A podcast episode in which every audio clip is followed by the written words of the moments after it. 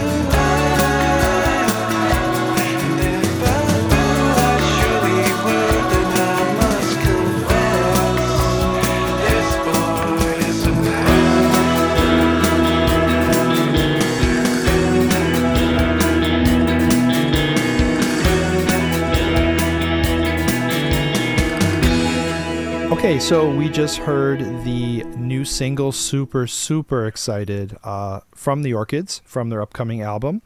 and the track was called "The Boy's a Mess," and uh, I just I love it. It's it's a classic to me. It's a classic in their canon of work. They've gotten s- s- there's just so many great tracks and so many great albums, and I know I'm very very excited that, that there's a new album coming out, and so. Uh, with that, I am beyond excited and feel super fortunate today to have what looks to be most of the Orchids joining me today for an interview. Hello, guys. Hi there. Hi, Brian. Hi, Brian.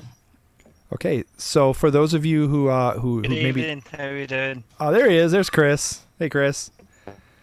Uh, so we've got John, we've got Keith, we've got James, and we've got Chris on today.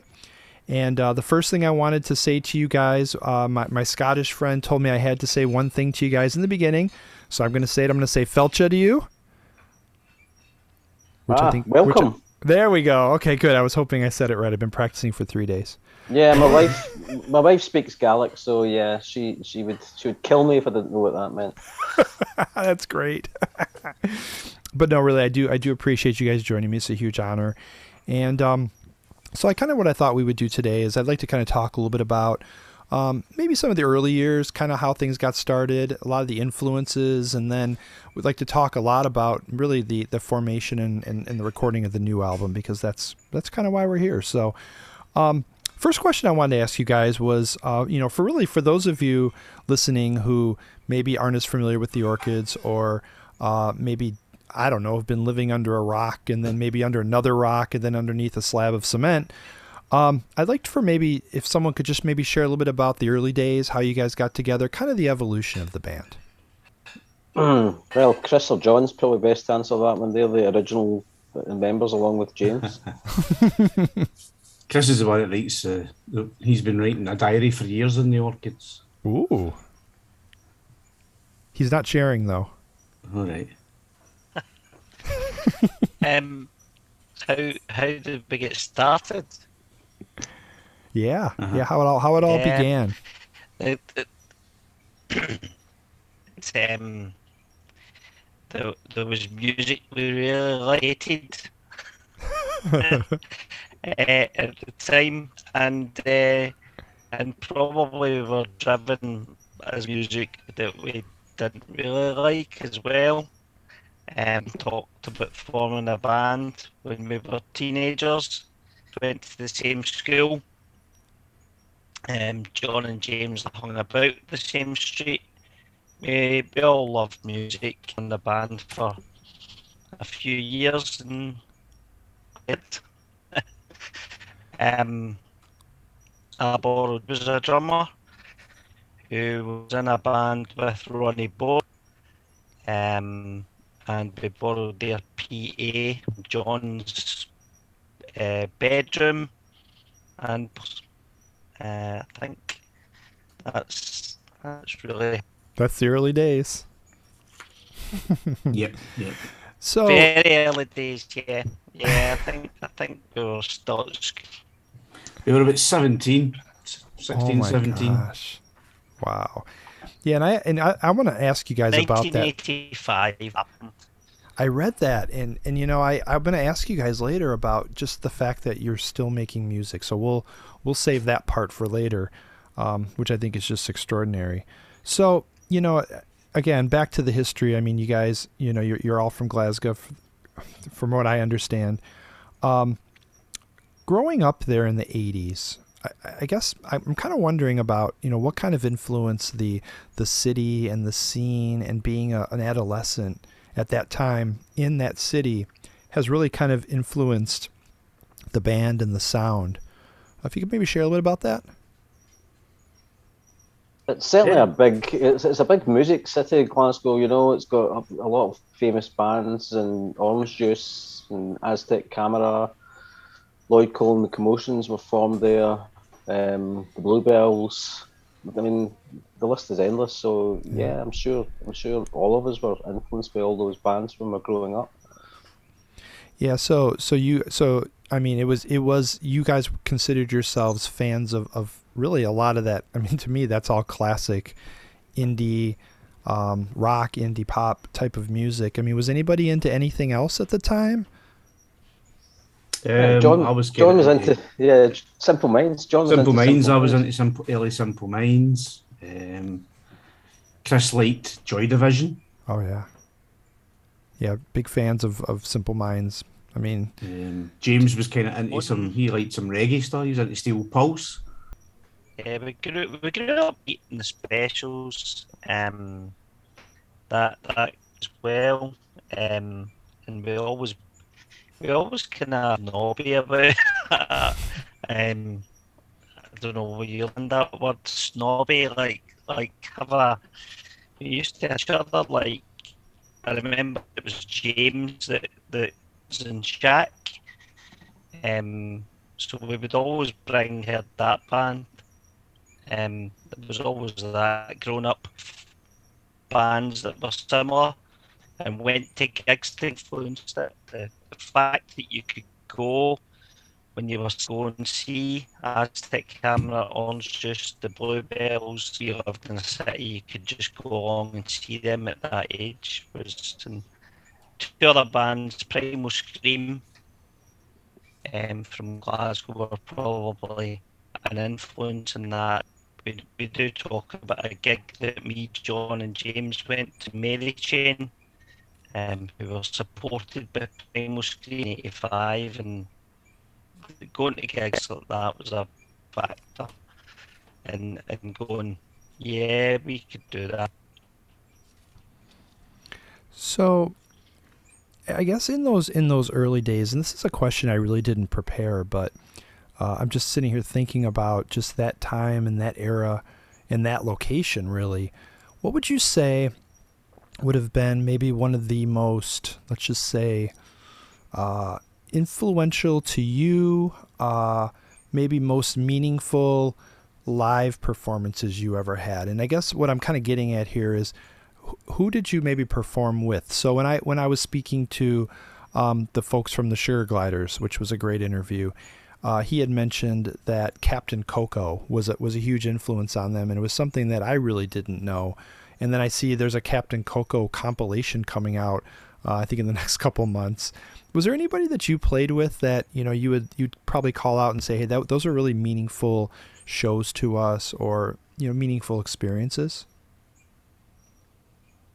I certainly remember before I was actually a member of the band, I went to watch because I was friends with Chris and John and James and the guys anyway, and I used to go and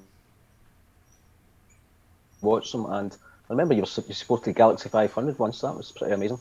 Oh, wow. I don't know if they would be a, a big influence on you. Wow, that must have been quite a show. It was a long, long time ago. Um, it was a students' union somewhere. I think it was Glasgow Tech. I think. Um, Yeah. I think as well. We obviously played quite a few gigs with the Wake, so obviously um, they were kind of old pros to us and a bit older, and we could um, we kind of gained a lot of experience and uh, learned from them because he had Yeah, the- obviously he, they'd played with New Order and stuff like that. So I, I was going to say, I was going to say the Wake. Wow. And that was in the early days when, when they were on Factory? Yeah, I, I, yeah, they were on Factory in 1983. I'd never heard of the Wake, um, but then but the Wake supported them, and um, when I saw them supporting the Order, and they became. I sought out, I sought them out, trying to get in touch. Um, and then, then when we formed, like, gave Caesar tapes and encouraging and and and and kept awake, which which probably helped as well. One of the um one of the big influence. Um, Yeah, and um, just on the wake, I mean, several of the band have played sort of with the wake over the years. I mean, myself, Chris, Ronnie, and Matthew and James Moody, who used to be in the band. So we've always had a, quite a close relationship with them, and um, um, you know, they've, they've asked us to play as, as their kind of backing group, as it were, a few times. So no, they're, they're, have they have been a big influence, I would say, in the band. Aye. Wow. So to me, being a fan of, of you guys and the Wake, I mean, the thought of, of the Orchids being the backup, the back ba- backing band for uh, for the Wake is, is a pretty exciting proposition. uh, so, as anyone listening here on this, um, you know, they're obviously they would be a fan of yours. Or probably a fan of, of your early work, and and we're going to kind of talk talk just a little bit about the the Sarah Records days. And um, you know, I had I had the opportunity to speak to Claire, and like I said, I've spoken to the Sugargliders, and I'm I'm a huge fan of of, of that whole era, and um, really from the beginning. So. One thing I always like to kind of find out from the folks that were associated with that label and with that scene, um, you know, kind of a, it's really two part question. A, what was it like during that era? And then, kind of, I guess the second part of the question is, I want to kind of get the band's take on really a lot of that the negative press and the negative negativity that was really thrown you know the label and the band's way during that time i just want to kind of get the band's perspective on that i did get claire's and and i just kind of wondering what you guys were thinking of that uh, again we were obviously we were young when we went on Sarah Records, and it was a, a, a mutual friend had sent the demo to Matt and Claire. So the fact that we just we, somebody wanted to put out one of their records, we were more than happy. Mm-hmm. Um, and that was just the early days of Sarah, obviously. Um, so Matt and Claire are just two wonderful people who set up a really lovely record label, and they, they stuck to their ethics for day one. So, um, and I, I, think they took the music press, they, they, just played their own game. Yeah. And um, their values remain the same. Yeah, and there was, you know, that era. I mean, you you guys obviously lived it, and I, I lived it from across the pond here. But they, you know, to your point, they they stuck to what they believed in, and they only released, you know, records and, and bands that they loved and believed in. And during that time, and we, we all know that, you know, Britpop was happening and grunge here in the US was obviously very big and and what what they were doing was just not not consistent with that. And so I assume that's what got them panned a lot was uh, just that they weren't doing what was popular. But Claire and I were joking about that during the interview when I think it was in 2015. I don't know if it was NME or Melody Maker. I can't. I think it was NME listed the you know the top 20 independent record labels of all time, and I think you know Sarah was like number one or number two uh, by the same, frankly, the same paper that that panned them for many years. As, as they panned all us, and we did get we did get quite a good reviews too. Um, but but isn't that amazing? Yeah. With Sarah, um, and so were the Orchids. So we were a great match. Yeah, you know, I, I, I went back and I don't know if you were on when we were kind of discussing it pre pre discussion here, and you know, I was going back to just some of the old recordings, and I was pulling out all my old seven inches, and uh, it some of that. There's just so many good songs that and, and, albums and just and I'm sure live shows I've never been fortunate enough to see you guys play but I just it's it's I can't even imagine why um, you know anybody would would have that opinion of of your work. So it, it really bothers me. It really it really makes me upset now to think that you know you guys were doing such good things back then and so were you know the field mice and all the other folks that were doing good things but we're just getting getting thrashed and and it just it wasn't fair but I suppose that was maybe the era and and and we had to live through it but it just it's just disappointing for me that's all so guys so far so good I love talking to you guys I can't wait to talk more about the new album uh, but I, we're going to take a, a, break here, and we're going to listen to another track. Um, since it's my show, I get to pick the songs that I that I loved, and um, I had a super long list that I narrowed down painfully over the last couple days. And uh, we're going to go ahead and give uh, one of my favorite tracks a listen, and this is Peaches. Dreaming,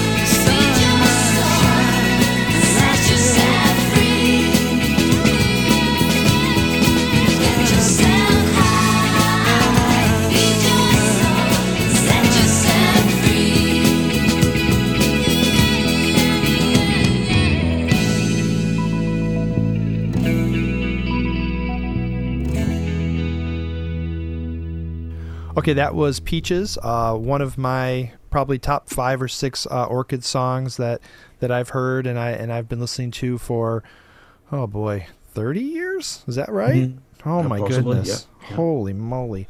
Um, still has, still stands up today. My my 18 year old daughter and I were driving this weekend and.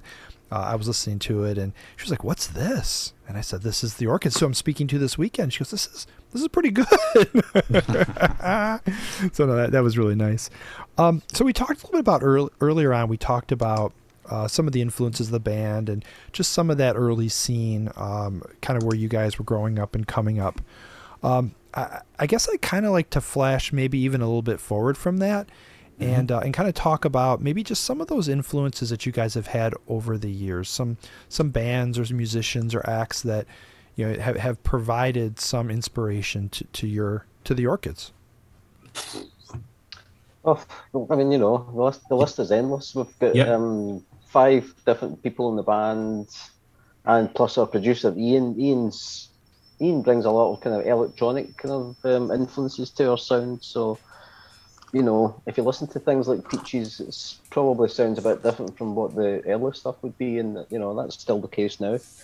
Um, but wow, it's just it's. it's I mean, I, I think it does go back to th these bands like Aztec Camera and the Go Betweens, and uh, you know these bands that we grew up with. But um, yeah, there's such a wide range of things. James likes jazz, and Ronnie's got all sorts of uh, influences as well, and kind of soul music and so on. So yeah, I think we've got quite a wide range of influences.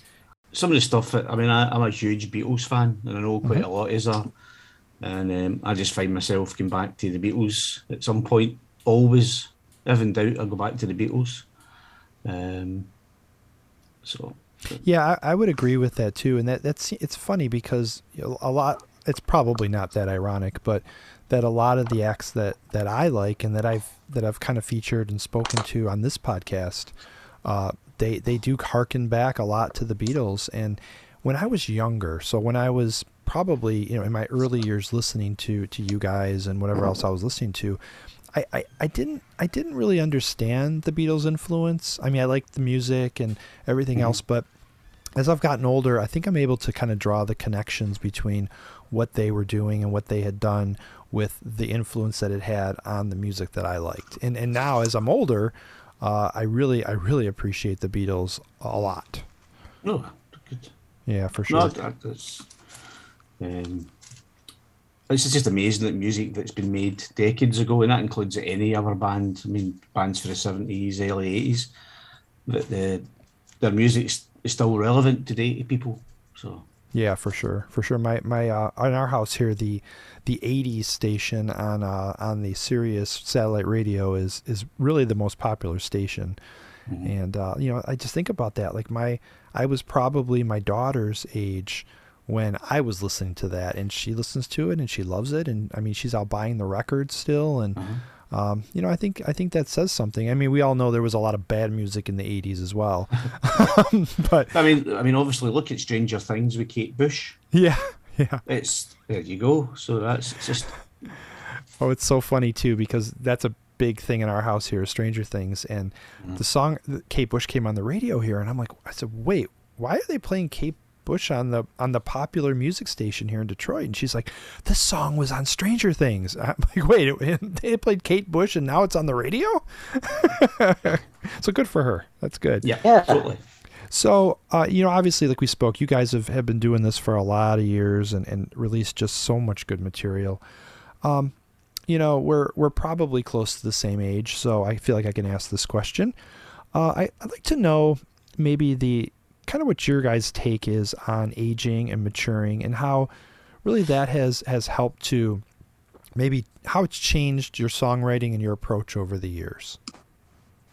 Uh, but, I mean, we certainly take things a bit more slowly now than, than they would than you know the guys would have done when they started out when they were very busy and they were out doing gigs all the time. Now, uh, we don't do very many gigs. Even before the pandemic, we were probably only doing three or four gigs a year. Just you know, we, we, we like to pick and choose the ones that appeal to us, and we, we don't really feel the need to be out in, in a van, kind of. Um, all the time. So we can we can take a bit more time, and you know, we've we've all got jobs and families and responsibilities. So it's not it's not really a full time concern for us, but we can do it as and when we, we like to, and we can spend a bit more time. So yeah, we can like to take things a bit more at our own pace these days, which is obviously why this is our first album in in uh, eight years. Oh yeah, and I don't know, Chris. I don't know if you heard because I think you got disconnected, but I was just asking a little bit about uh, maybe how how getting older and maybe more mature in, in your songwriting and performing maybe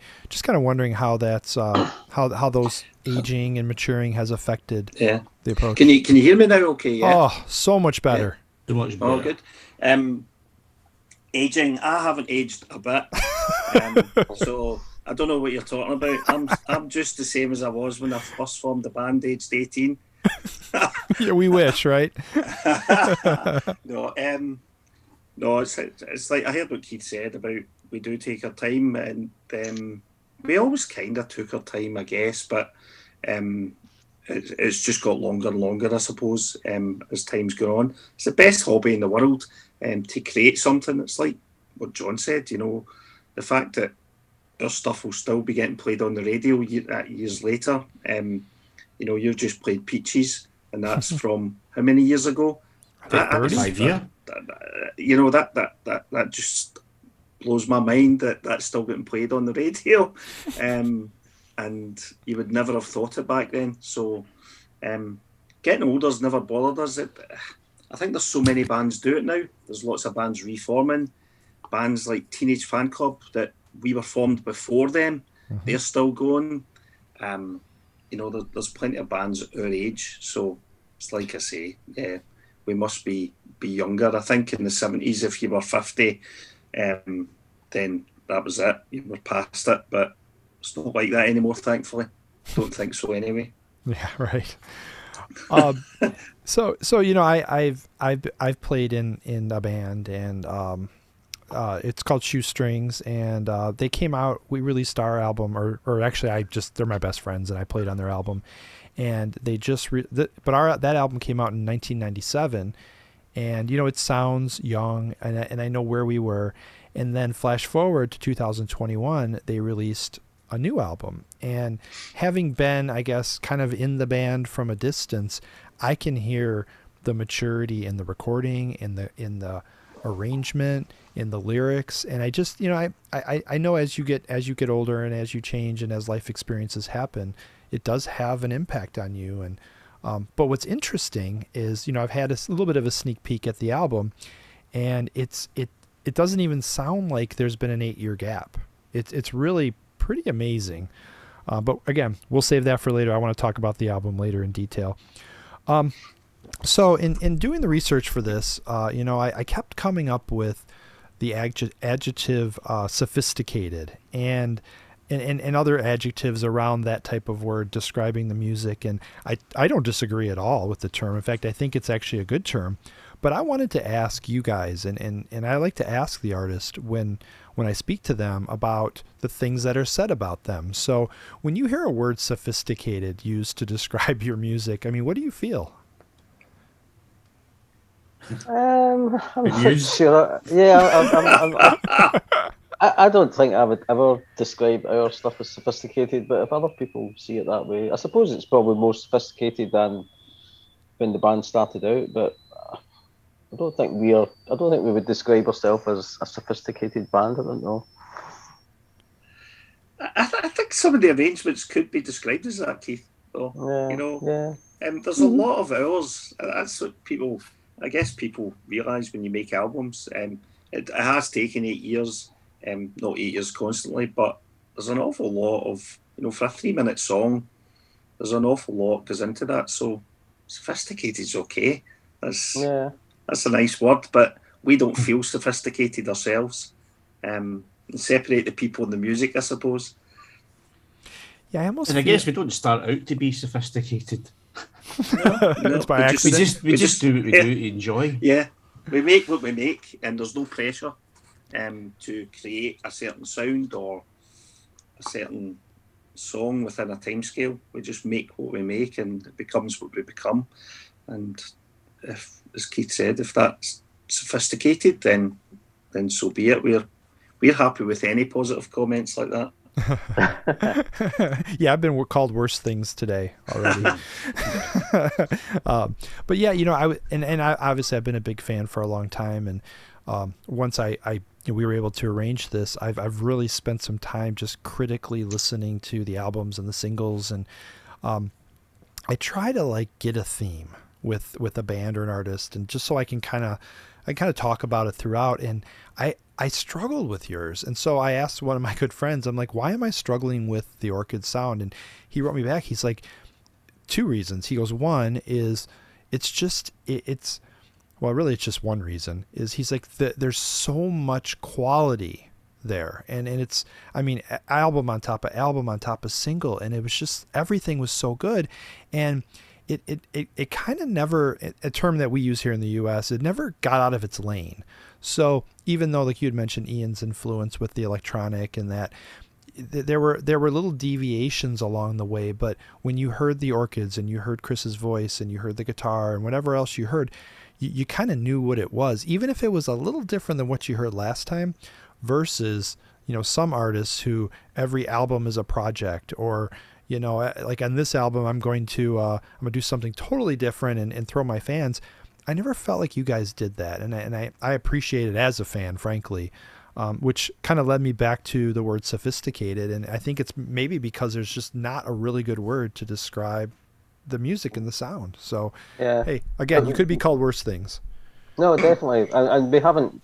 We, no, we, we certainly haven't gone out of our way to say, right, this is going to be this album is going to be a change in direction. It's a very natural thing. Uh, mm-hmm. we kind of just follow our noses and yeah, as Chris yeah. says, the amount of work that goes into it does give it a bit of sophistication, yeah. I guess, without even yeah. realizing.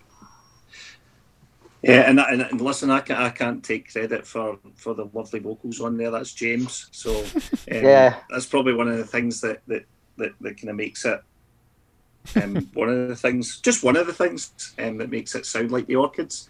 Um, uh, no matter what the, the, the music is like, you know. Um, so I know people say that a lot that yeah, it's different, but it's still the orchids. Yeah. Um, uh, Ryan, I, none of us can even explain it. it's just uh, it just kind of happens. Yeah, there's no there's no magic formula. Well, Chris, the nice thing was I gave you lyrical credit on a song you didn't sing on. Maybe take it, Chris. Take it. Take it. Yeah, I, I, I, was a drummer too, so I, I know how that I know that feeling. um, so so far, you know, this has been a great conversation. I've got the orchids here. I've got John. I've got Keith. I've got James. I've got Chris. Uh, Chris worked through his technical challenges, and he is. Uh, you can fully hear his voice now. Uh, so yeah. with that, we're going to go ahead and hear another track from the Orchids. Again, I you know, I, I, I went back over the catalog and uh, I pulled out just a lot of the a lot of the, my favorite songs. And so we're gonna go ahead and give uh, one of my favorite tracks here a listen, and this is something for the longing.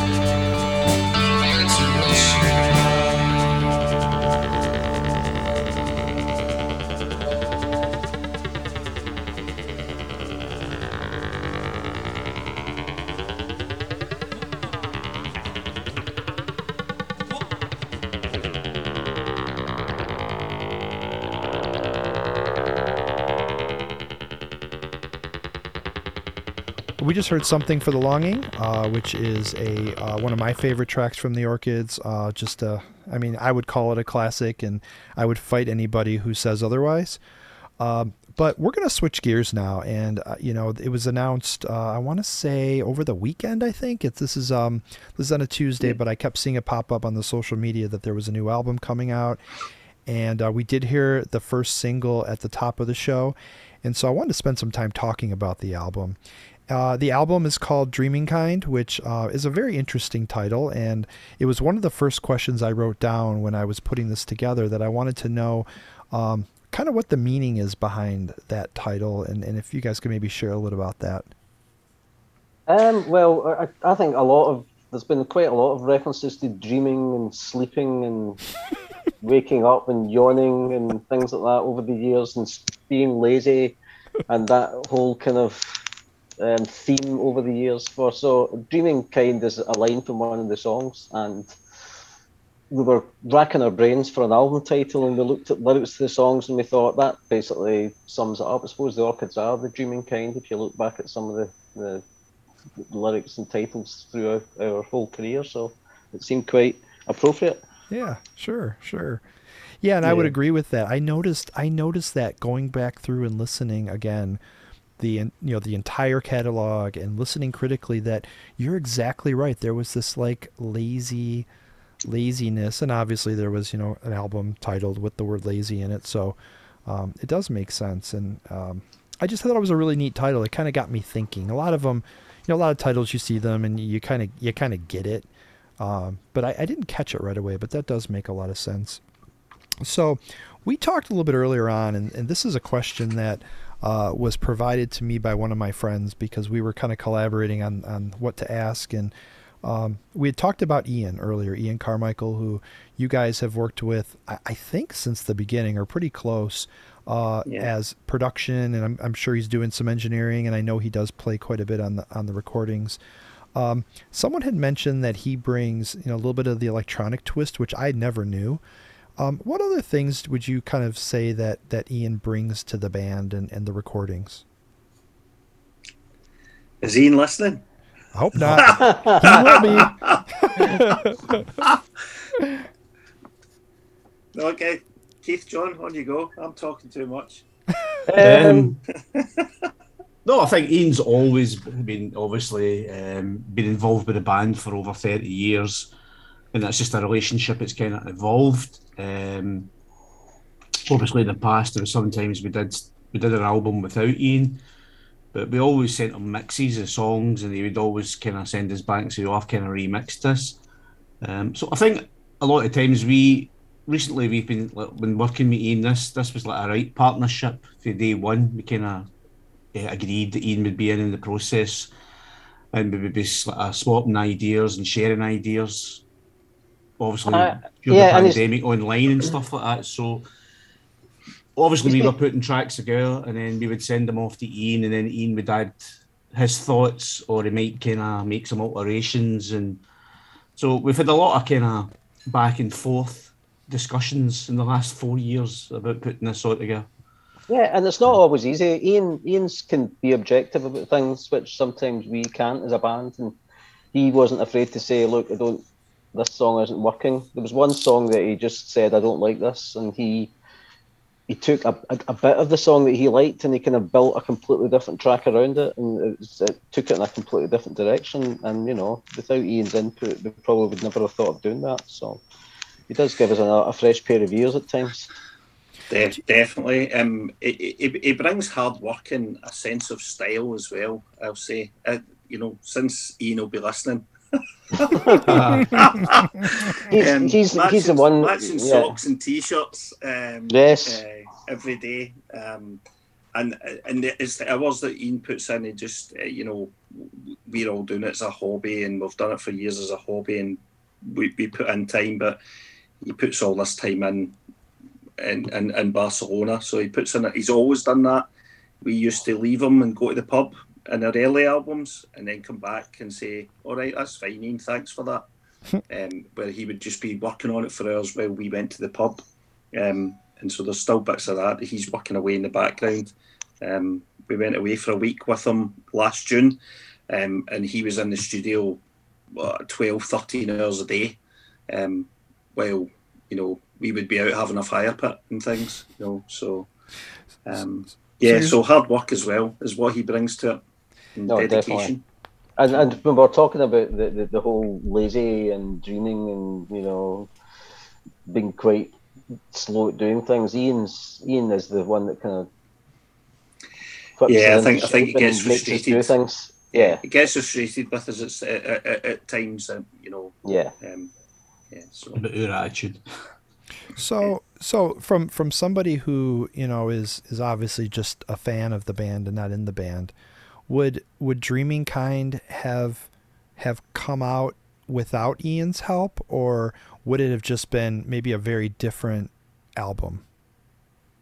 It would have been very different, yeah. I think um, if, if we were, I mean, you know, we do make demos on our own before we bring them to Ian, but they they kind of sound a bit more stripped down, and Ian's Ian's influence is all over the album. But um, yeah, we have. I mean, Ronnie, Ronnie, our bass player, he's a he's a good. He's he's got a lot of production skills, and we you know we some we do put demos together, and we have released a few things that Ronnie's that Ronnie has produced. But yeah, Ian Ian gives it a bit of a sheen which we wouldn't be able to do ourselves, I think, and with, just because of the, the hard work he puts into it. Yeah, no, I, I totally, I totally get that. I mean, you know, I think of as you were talking about that, I just kind of keep thinking about how Bobby from you know Lightning in the Twilight Hour and the Field Mice, and how you know his relationship with Ian Catt. And Mhm. I mean, it's very similar. It sounds like is that Ian brings kind of, I guess, the ideas that Bobby's got in his head and maybe in his demos to life. Mhm. Yeah, that's true. Yeah, Uh, yeah. s- So you know the first single that we heard earlier on, which I I actually actually accidentally uh, mispronounced. It's "This Boy Is a Mess," not "The Boy Is a Mess." So I apologize for that. Uh, from Dreaming Kind, I, I think it's a classic Orchids track. Um, what kind of went into the decision to to release that as the first single? Oh, you I know, have it's to a, say, Skep Wax, that was their kind of first choice. Okay. Um, Rob and Amelia sort of kind of led with that in the front, saying that they really liked the song and thought it'd make a, a really good, excellent calling card for the album. Yeah. Yeah. No, I Cat, totally catchy and immediate, I think, uh, is, is as well. You know, um, that's that's what they saw in it. Um, uh, hearing it live and on the recorded version, I think. Yeah. Yeah, no, I, I I mean I see it as as a as a single or, or like like a calling card for the album completely from what I've heard. Um, again, I've I've kind of I've kind of had a little sneak peek at the album, and um, there are there are, there's probably about three or four other tracks that I think could have also been in that place, which is really a testament to you guys. I mean, a lot of times, as you know, an an album may have one song that that really leads, and then the others complement, and then some, frankly, just are not to that caliber. And you know, I didn't I didn't feel that way at all. In fact, like I said, I felt like there were quite a few that could have led. So that's definitely a Thanks, Brian. testament. Yeah, for sure, Brian. for sure. And Um, I think another thing as well is because obviously we're a band and there's five years, we could sit and debate for hours about our personal choices and what song should be a single. We did. Um, we did, and so We it was did. really nice to have. It was really nice to two other people just said, "No, we think this would be really good as a single." Yeah, that's what I see on the online at least too. I mean, the people that have that have heard it already. I mean, they just they just love it, and you know, again, I just wait till they hear the album is what I what I would love to say to them, um, Mhm. but I can't just yet. So, um, so uh, you know, I'm going to change up my order of songs. We're gonna we're gonna listen to a different track here because I have I have a list of a couple other ones off to the side, and I guess kind of in um in in staying in the lazy vein. Um, we're gonna we're gonna play a song here that uh, is one of again my favorites uh, by you guys, and it does have the word lazy in the title. And we're gonna go ahead and hear, hear "Striving for the Lazy Perfection" real quick here, and I I just love this track so much. Let's go ahead and give it a listen.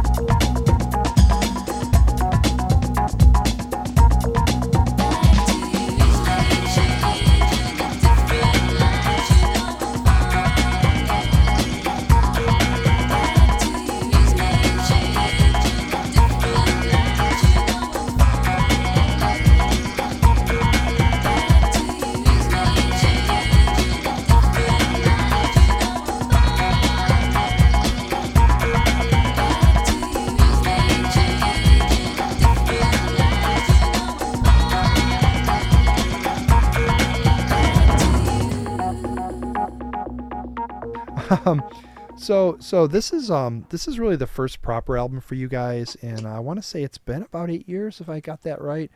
Um, Mm. what went into the decision to to to kind of get together and say, hey, let's let's start writing, let's start recording. What kind of went into that? Well, there was there was quite a John, long do you, do you want to explain a bit about that? About the Yes. you know. Yes. Me? Yeah. Oh no, just Uh, just John, because when you went well at twenty Well, um, you know, yeah, Basically, uh, 2016, Brian, I, I took really ill and I had uh, I had to have um, cardiac surgery. Oh, jeez.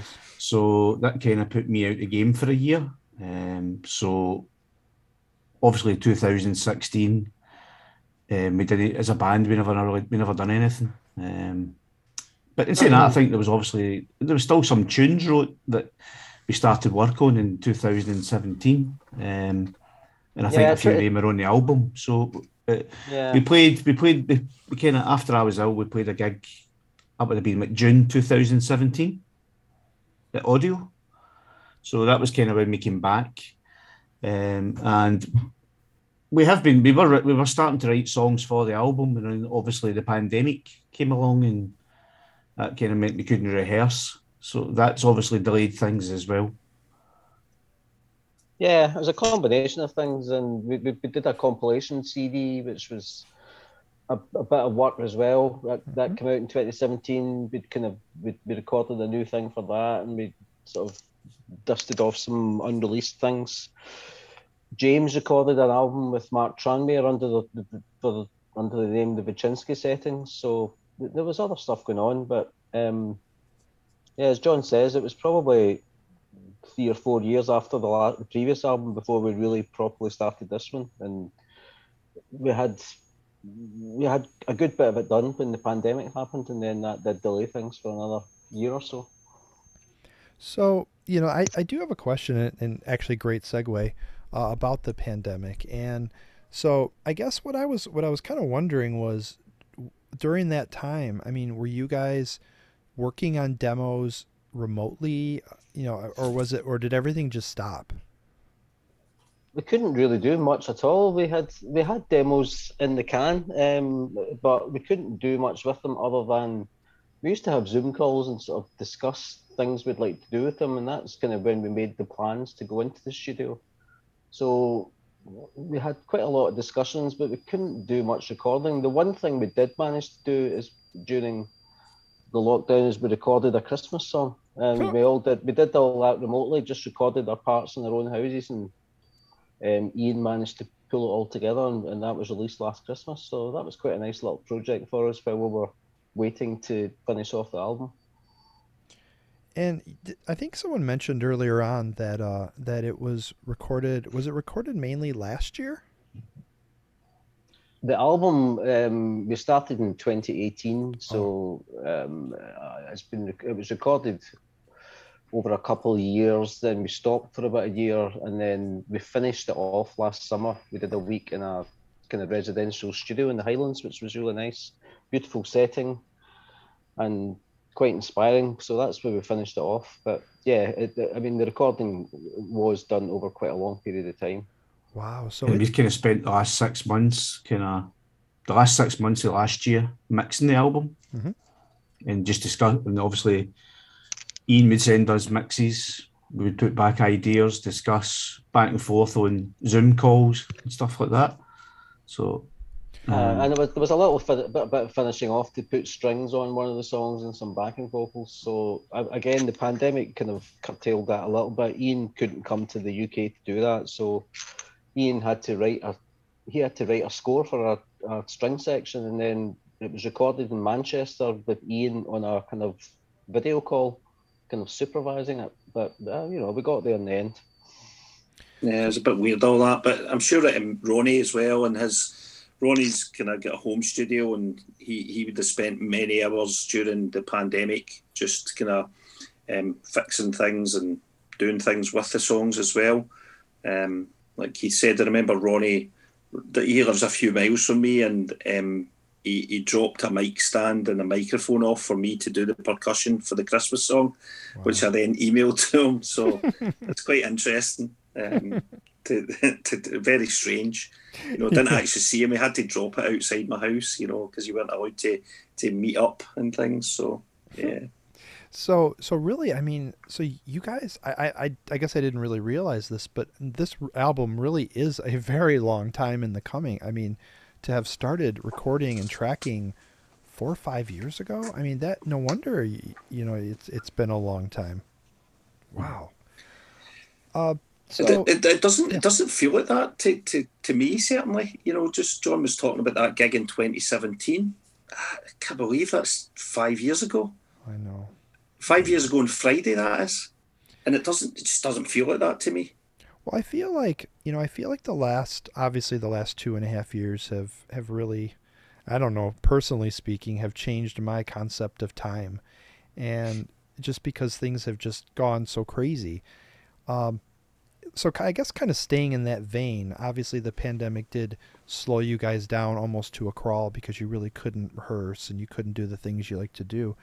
I guess kind of uh, on the other side of that coin, did the actual pandemic itself and the effects of of lockdowns and, and quarantines and 24 hour news did that have any influence on on the kind of the end result of this record or on, on the music you guys were really kind of putting together It has to have, yeah. Yeah, yeah, I, I guess I guess so. Although o- o- obviously the songs were all written before the pandemic, but it, it did. I guess it did influence the way we decided to finish it off, and who knows, we might not have even decided to do that week in the residential studio because that's not something we've done for a long time. But I guess it was as a result of the pandemic, we really wanted to to, to aim for doing that, you know. Uh, I think there was an element of of it making you realise how much you missed it. yes That that that, that meant that once we came out of it and we could go to a residential studio, um, that you know and operate safely and stuff like that, and we were all testing all the time. It was a bit strange, so it must have an impact on you. It definitely does, but the impact it had on me was make, just make me realise how much I missed doing it, meeting up with the band, rehearsing, um, uh, recording, um, e- even just going to gigs, you know, which obviously has an influence on you as well because it, when you go to gigs, it kind of motivates you as well when you go to see other bands and, and, and, and see other acts and it motivates you to do these things. So the realization was that we really missed it during the pandemic. So we want to make the most of it now that we're we can do it again. i Yeah, and it makes you kind of. I think uh, that week we got away to go and record in the studio just kind of showed how precious the whole process of being in a band and make music with five other people is. Yeah.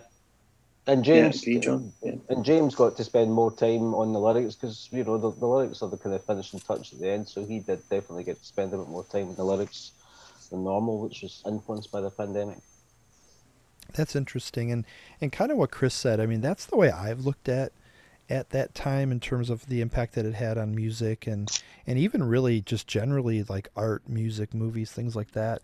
Is just that fact that you know up until that point we just we took those things for granted and having them all taken away and frankly in those really early couple months of it not really thinking it was ever going to come back so like I would think back to some of the live shows that i've been to and and thinking of you know whether it's a hundred or or ten thousand people packed into the into one place, I really couldn't wrap my head around how that would ever happen again.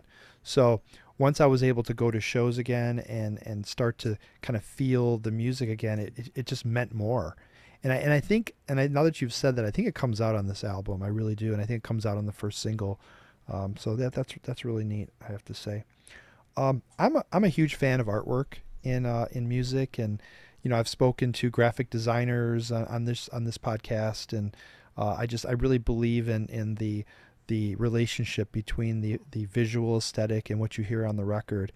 And um, I saw the the cover for this, and I think from what I've heard so far, I think it it really captures kind of the sound found on the record. Uh, so I'd like to kind of know from you guys what the concept was behind behind the, the sleeve at least. I've only seen the front cover so far online, but what was kind of the influence behind that or or really the concept? Who's who's want to go? Well, it's a difficult Keith. one. I mean, it, it wasn't really a member of the band that came up with it. It was Ronnie's Ronnie's brother Stuart who he took the photograph and he kind of designed the cover. And Mhm. we met up with him. and He had a few ideas and we really liked that. Um, I guess it's sort of because it's to do with the dreams. It suggests a kind of nighttime sort of thing. So it's a night scene. It's it's a photograph that was shot in the streets of Glasgow at night time. Um, so I guess it refers to our hometown, and it's kind of it's a night shot, so it kind of refers to that whole nighttime dreaming state. But I, I, I couldn't really say any more than that. Um, So so yeah, no, and I, I think that that really is consistent with really what you what you guys have been saying about the music. I mean, where where there was that what what and I know that was Keith who was speaking for those of you listening, but was that really what what kind of brought you in the band in terms of accepting that that visual aesthetic was that you know we've kind of got this lazy sleepy thing going and and this photo that was brought to us by Stuart shows you know nighttime in the city a little bit of calm.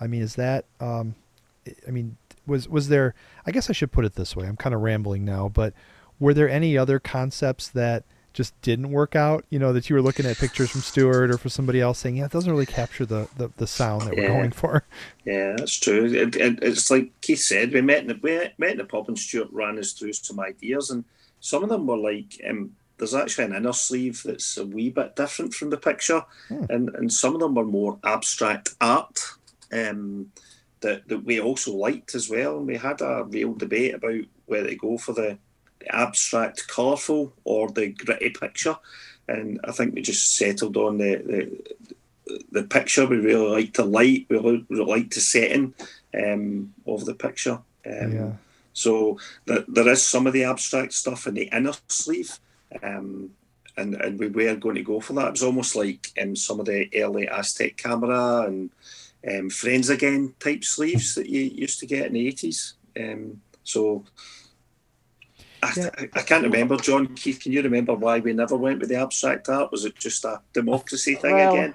it was I possibly think- something because we, we, we did want a picture of ourselves in uh, our favourite pub, and I suppose that idea of having us pictured in our hometown maybe linked to the front cover as well. I don't know because there's a photo of us inside the CD, which is um, us in um, the Old Toll Bar in Glasgow. Um, Yeah, so I th- I think- ties in a bit, a bit with that too. Is is that a pandemic influence because it's the first time ever? It's our seventh or ninth album if you count compilations, and we've never had pictures of us. And this is the I- first time ever. I think I was- maybe that's because of the pandemic. I was about to say that. I think um, one of the influences on this album um, is Brian. Before rehearsals, when we went to create these songs or re- uh, rehearse these songs, we meet up in a, a, a bar that's not far from the studio, and um, it's it's became a a kind of a regular thing for the Orchids. We call it Orchids HQ. It's uh, the Old Toll Bar. Um, if you ever come to Glasgow, we'd be happy to take you. And it's just got a really calming, lovely atmosphere especially in a winter's evening. If it's cold outside, it's just nice to sit in the old toll bar, have a drink before we go to like the studio to spend three hours doing songs. Um, and I think it's it's kind of been a, a nice influence on the album is the old toll bar. And I'm kind of happy that we've got a picture yeah in there- the pub. there's a picture isn't there yeah because now that you say that the the single isn't that a picture in the pub Yep, that's yeah it. Yeah. Yeah. okay Yeah. yeah nice Yeah, So, it's, it's, it's a very, very, very old-fashioned pub, which is the kind of pubs that we like. You know? Yeah, for sure, for sure. So you're not you're not much of a uh, a uh, modern uh, bar types, huh? No, we never, we never were. Um, We never never were. were. We always went to old men's pubs when we even when we were eighteen. Yeah, and I don't. We go but it's cheap. I don't blame you. I- I'm I'm all about that too. So we're gonna go ahead and hear a, another track, and I, I'm going to say that um, this is hard for me because um, this is this song has meant a lot to me uh, over the years, and I get a little emotional when I hear this song and I think about it, and it's definitely uh, of all your work up to this point, it is my favorite track. I pro- and I'm not kidding. I probably listen to it once a day, um, whether I pull out the record or the CD and uh, it just it means a lot to me and, and and it's it's one of the simpler songs I think you guys have written and recorded but I think that's maybe where the magic is. And um, you know, we're going to go ahead and, and, and share one, of- and frankly, one of my favorite songs ever by anybody. And this is called Long Drawn Sunday Night.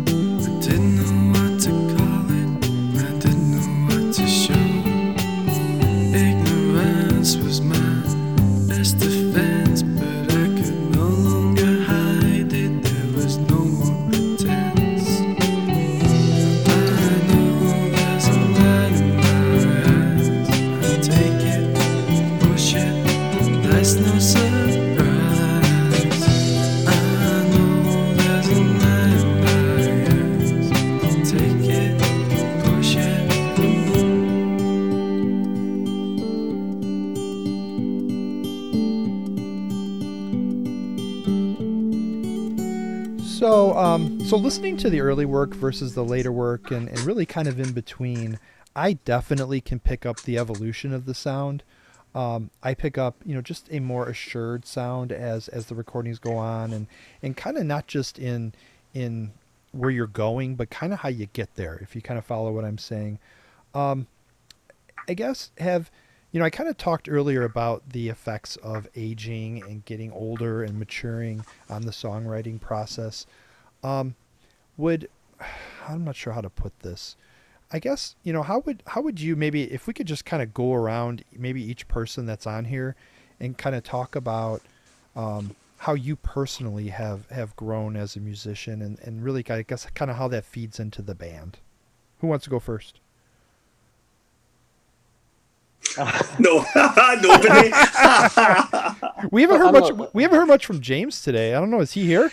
No, he's not. He's not No, able to connect. Uh, Ah. he's li- I think he's listening, but he's not able. His microphone's not working. Oh, yeah, because he, he sent a message saying the words were definitely different due to the pandemic because he spent more time on them. So Oh, okay. he, he, he can hear us, but we just can't hear him. Okay. So I think Keith spoke up first, so I think he gets to go first. I'm not sure I really have developed that much of, as a musician. Uh, uh, uh, I mean, we have, as you say, we kind of we do have more of a sophisticated sound these days, but it's. Um, I think part of the appeal of the Orchids is we haven't become overly sophisticated and proficient, and still have, you know, we're still we're still the same band, you know.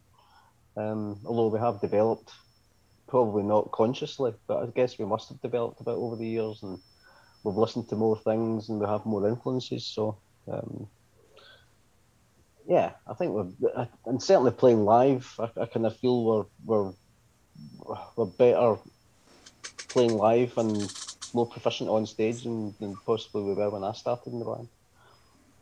Yeah. What about you, John? Um, I think it's it's been a long kind of um, journey from these early days, and I think now that um, you're just happy to be involved playing music when you get the opportunity, and it's like some sometimes you we've got all the other things in life like work and families and stuff, so it's just a real pleasure to, to be able to get the guitar out and go and rehearse and play music with five guys, and you've done it for like for 20, 30 years. And I just think we're really, really fortunate to be still doing it. Um, I don't really think much about how I've matured as a, a musician. I just feel really privileged to be still getting people wanting us to play gigs and listen to records like yourself. Yeah, no doubt, no doubt. Chris, what about you? Yeah, I, I mean, you think back to that, what the journey John's talking about, the, the first two years of our existence, we learned to play. We, none of us are, are kind of, um, I guess, trained musicians. We've taught ourselves, and uh, and in those first couple of years, we did just learn in a bedroom for a couple of years, and then eventually somebody heard what we were doing and and kind of liked it enough to put a single out. Um, so definitely, there's been a lot of um, maturing over the years. If you listen to the early singles, Yep. you, you can obviously hear that that there's we're better musicians, obviously, for having done it for thirty years. Mhm. Um, we've we've I guess we've got better known each other and known each you know feeding off each other as well.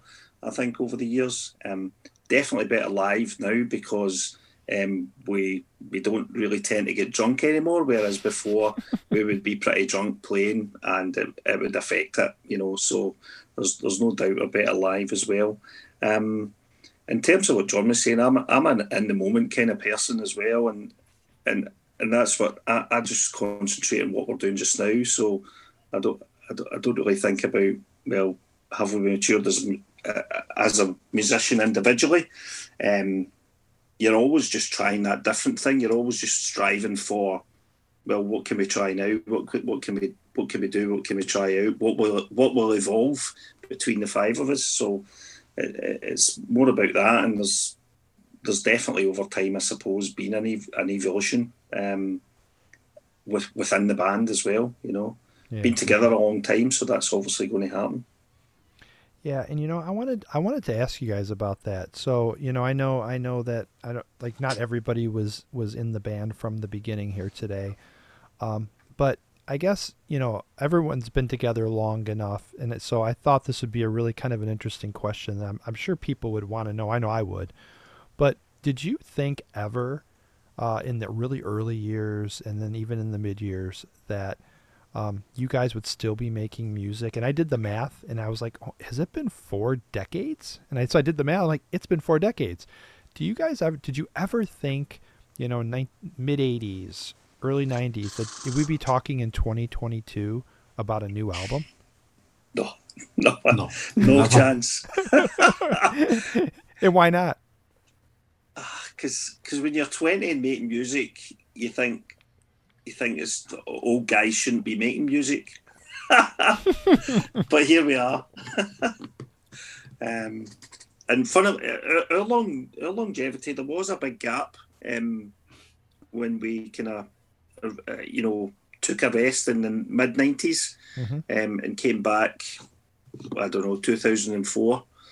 Um, and so we were always just friends. But but Keith and Ronnie, who might not have been in the original lineup, but they were both at our first gig in 1985. Mhm. So they, you know, Keith and Ronnie have been part of it for as long as that as well. So the the longevity is probably down to some of that as well. You know, um, a lot of bands are not formed in that way. Um, Right. Just from from from school friends, and Ronnie did the sound at our first ever gig, um, and did our first ever demo, our four track demo as well, um, in 1985 86. So we've known him since then as well. Um, and as I said, we've known Keith. Keith was at our first ever gig as well. Um, yeah, I don't. I, I don't think we, would, we wouldn't have lasted as long as if we weren't friends. And some some bands who don't form in that way, they, they don't last as long because that friendship isn't there. I guess.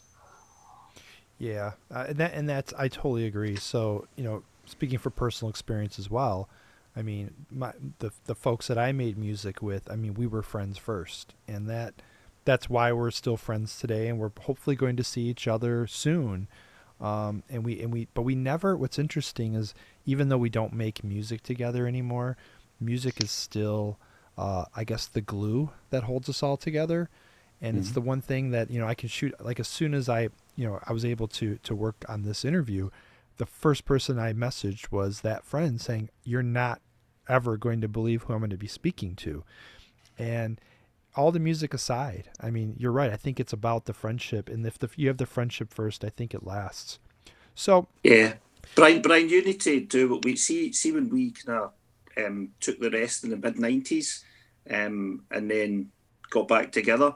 All the intervening years, every time we went out, we said we need to get back in rehearsal. We need to get back in rehearsal, and it took us many years to do it. So I think the next time you meet up with your friends, you need to get them back into the rehearsal room and make some music. That's what I'd recommend.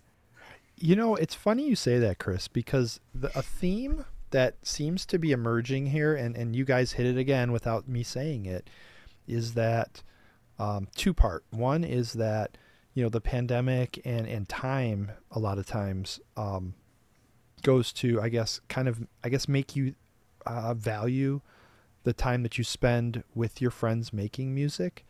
And that really has become the theme of this show is that the best part of this experience is making music with your friends. And that's how it started. And that's why we're here today. And hopefully in, you know, 5 years from now that's why we're back again because that's really what it's all about. It's not about I mean, we all know in you know, on this Zoom it ain't it ain't about the money. So, you know, it's it's and, yeah, and- you could, you could, you could and for me again. personally, it's not about the fame, um, but it's about making music with your friends. It's the reason you picked up the guitar, you started banging on the drums, or whatever you did. You recorded. Um, it was it was to be together and to create something, and and I think that's what matters. So, my last question for you guys, before I kind of ask that, I just wanted to to thank you guys for joining me today. Uh, we had some technical issues with Chris in the early on, but he's here now, and Yep, sorry about that, and thanks, No. thanks very much for having us on, Brian. It's uh, it's been been very good to talk to you. it's it, this has been uh, literally a dream come true for me. So um, I, I've loved every minute of this, and um, I guess my last question for you before we close off on one of my another one of my favorite tracks by you guys is, do you have any advice to let's say somebody who's a budding musician today?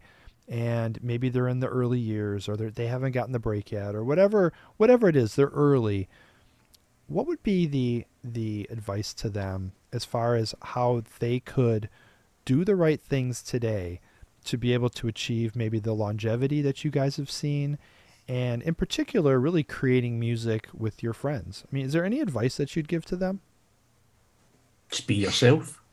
Mm, be yourself, and it's all about. At the end of the day, it's all about the, the, the songs. I mean, it's not. You know, if you haven't got good songs, um, you know, that's that's the main thing.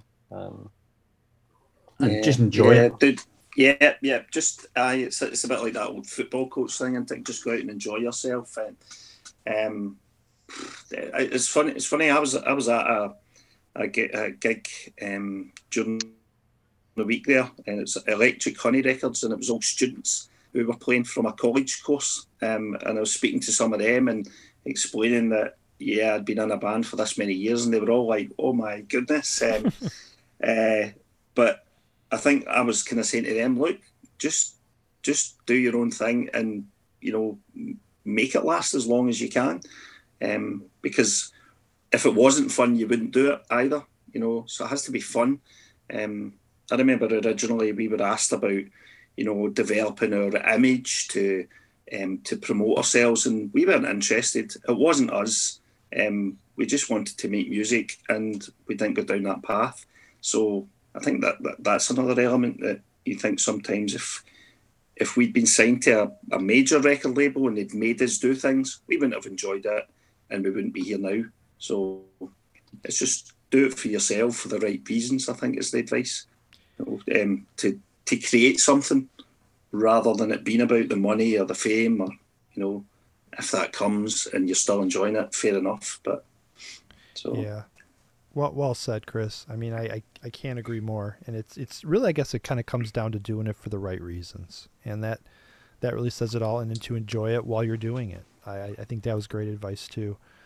Um, so, guys, again, thank you so much for joining me today. Uh, I'm super excited to uh, to to speak to you, and particularly the fact that there is a new Orchids album coming out uh, later this year, Uh, the the title is called Dreaming Kind, and uh, the release date, I believe, as of right now, is September second, twenty twenty two. Um, correct. Hopefully, we don't run into any record pressing problems. That seems to be the uh, theme of the day around here.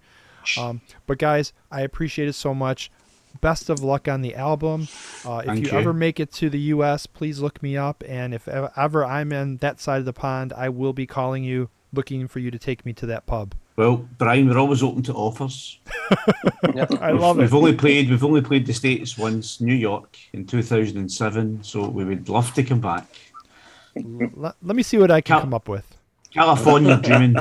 Oh, you, you don't want to go to California. Come to the Midwest. That's where the real people are. I just offended all of my my uh, California fans, um, all in one swipe. Um, so we're gonna close out the show today. Again, new album coming out September second, twenty twenty two. Uh, it's the Orchids. It's called Dreaming Kind, and um, from what we've heard so far, which we heard at the top of the show, the first single, uh, it is it is very very good, and I really can't wait to hear the rest of it. So we're gonna close out the show today with really the last of, of my favorite songs by the Orchids. Again, the list could have been very very long, but I had to limit it. Uh, we're gonna go ahead and hear what will we do next, and I have one more term for you guys before we close out here. Slàinte mhath. Thank yourself. Mm. All the best. Thank you, Brian. Thank Thanks, you. Brian. Thank you very Thanks, much. Brian. Thank See you you. later. Cheers. Take Cheers, care. Brian.